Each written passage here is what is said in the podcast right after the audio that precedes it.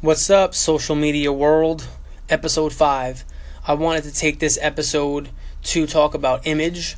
I had a nutrition slash fitness talk yesterday with people who are doing the six week challenge that we're currently in the middle of. And one of the main topics of conversation that I wanted to focus on was image.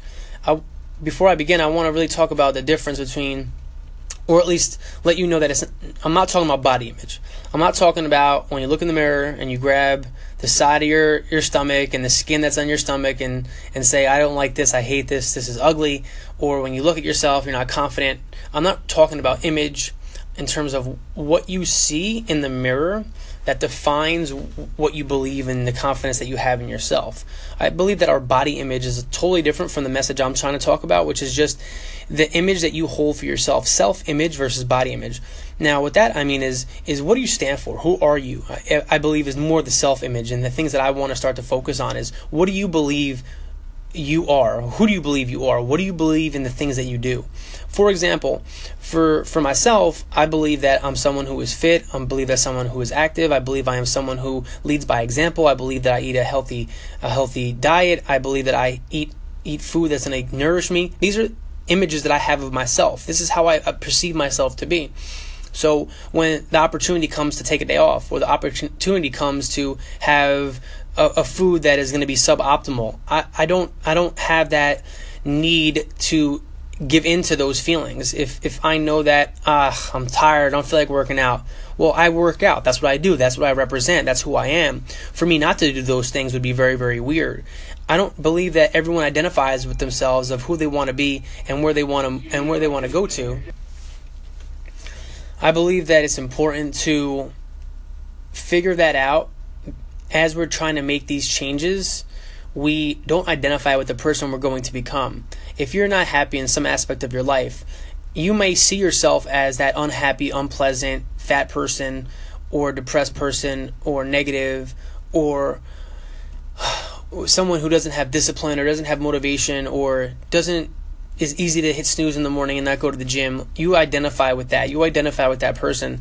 When you're trying to make change, it's hard to disconnect the image that you have to the person that you want to become. How much work do we put on or, or put in to figure out, well, what does this new person look like? How do I act when snooze hits? How do I how do I act when someone offers me food? How do I act when someone says, "Wow, you're you're really not going to drink tonight or you're really not going to eat that or you're really going to the gym again?"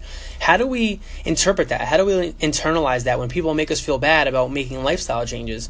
If you aren't equipped to think that, "Yes, this is me. I feel comfortable in my skin." I feel comfortable 20 pounds lighter where I'm not the heavy guy anymore.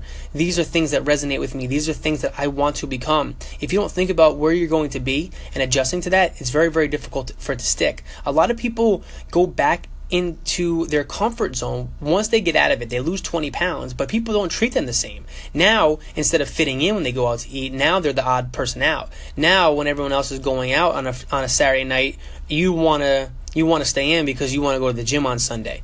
Now you're being treated differently than you were, which you didn't think would be a result of you trying to be happy. However, it is a result, and these are things that we don't think about on, on this journey. I would definitely make sure that when you set a goal for yourself, think about where you're going to be and what that's going to look like when you're there. How do how do your friends treat you when you're there? How do you how does your family relate to you anymore?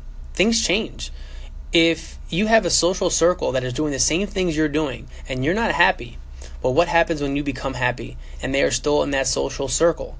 You're going to be the person that's happy while everyone else is still stuck where they are. And where are they going to try to bring you back to where they are? Relationships and the terms of those relationships must change if you change as, as a result of you wanting to get closer to living optimally and getting more out of your life.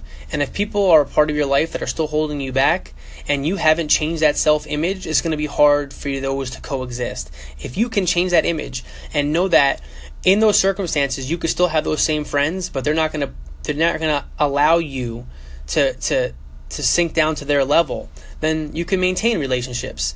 You have to be strong enough. You have to create this new image of yourself.